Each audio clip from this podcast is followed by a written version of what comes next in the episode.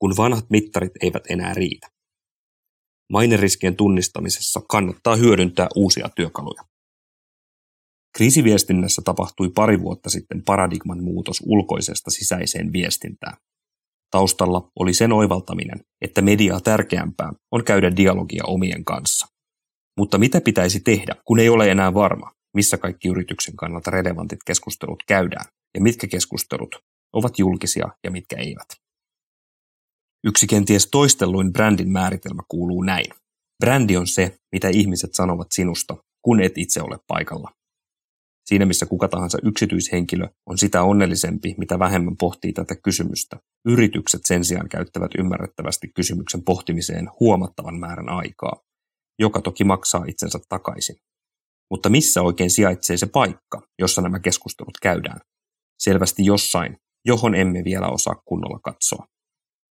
Yhä useammin vastaan tulee kriisitilanteita, joissa johto ei ole osannut nähdä ennalta, mitä yrityksestä tai sen tekemistä päätöksistä vaikkapa henkilöstön keskuudessa ajatellaan. Esimerkiksi Hesburgerin työoloja käsiteltiin julkisuudessa lopulta A-studiota myöten.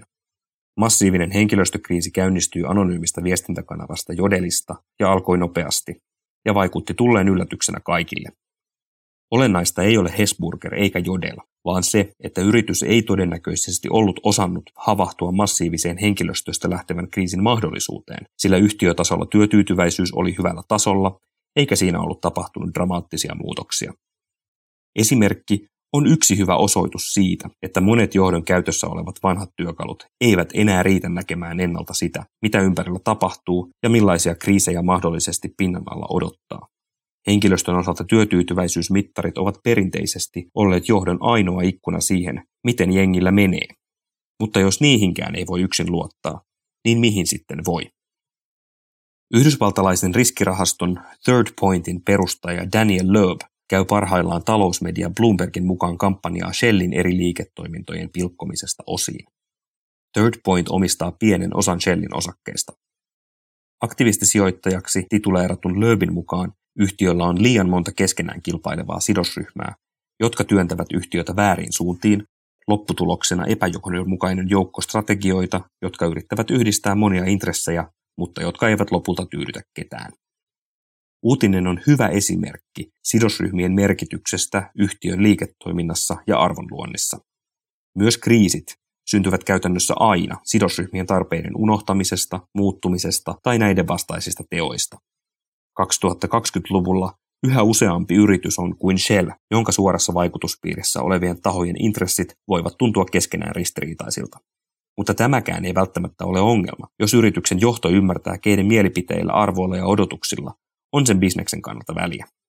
Vaikka HLBTIQ-kysymysten esiin nostaminen ei koskettaisi ollenkaan yhtiön tuotteita tai ydinliiketoimintaa, voi näiden arvojen mukaan eläminen olla ratkaisevan tärkeää, esimerkiksi työntekijöiden, potentiaalisten työnhakijoiden tai keskeisten alihankkijoiden näkökulmasta. Ja siksi näkyy tutkimusten mukaan myös alarivillä. Vaikkakin lisättäköön, että yhtäkään tuotetta tai palvelua ei ole koskaan heikentänyt se, että se yksinkertaisesti nyt vain on käyttökelpoinen sadalle prosentille ihmisistä. Arvoista ja odotuksista perillä pysyminen edellyttää siis maineen tarkastelua huomattavasti kompleksisemmassa ympäristössä kuin joskus aiemmin. Tästä huolimatta Jodelin aktiivinen lukeminen tuskin yksin auttaa maineriskien tunnistamisessa, samoin kuin yhdestä viestistä anonyymillä keskustelupalstalla tuskin kannattaa yöuniaan menettää. Olennaista kuitenkin on olla kiinnostunut kaikista eri kanavista muodostuvasta datasta, josta voi saada arvokasta tietoa siitä, mitä paitsi yrityksen eri toiminnoissa tapahtuu, myös mitä sen eri sidosryhmien parissa oikeasti asioista ajatellaan. Työtyytyväisyysmittarit ja erilaiset luottamusmittarit ovat varmasti jatkossakin tarpeellisia, mutta yksin niihin ei kannata tuudittautua.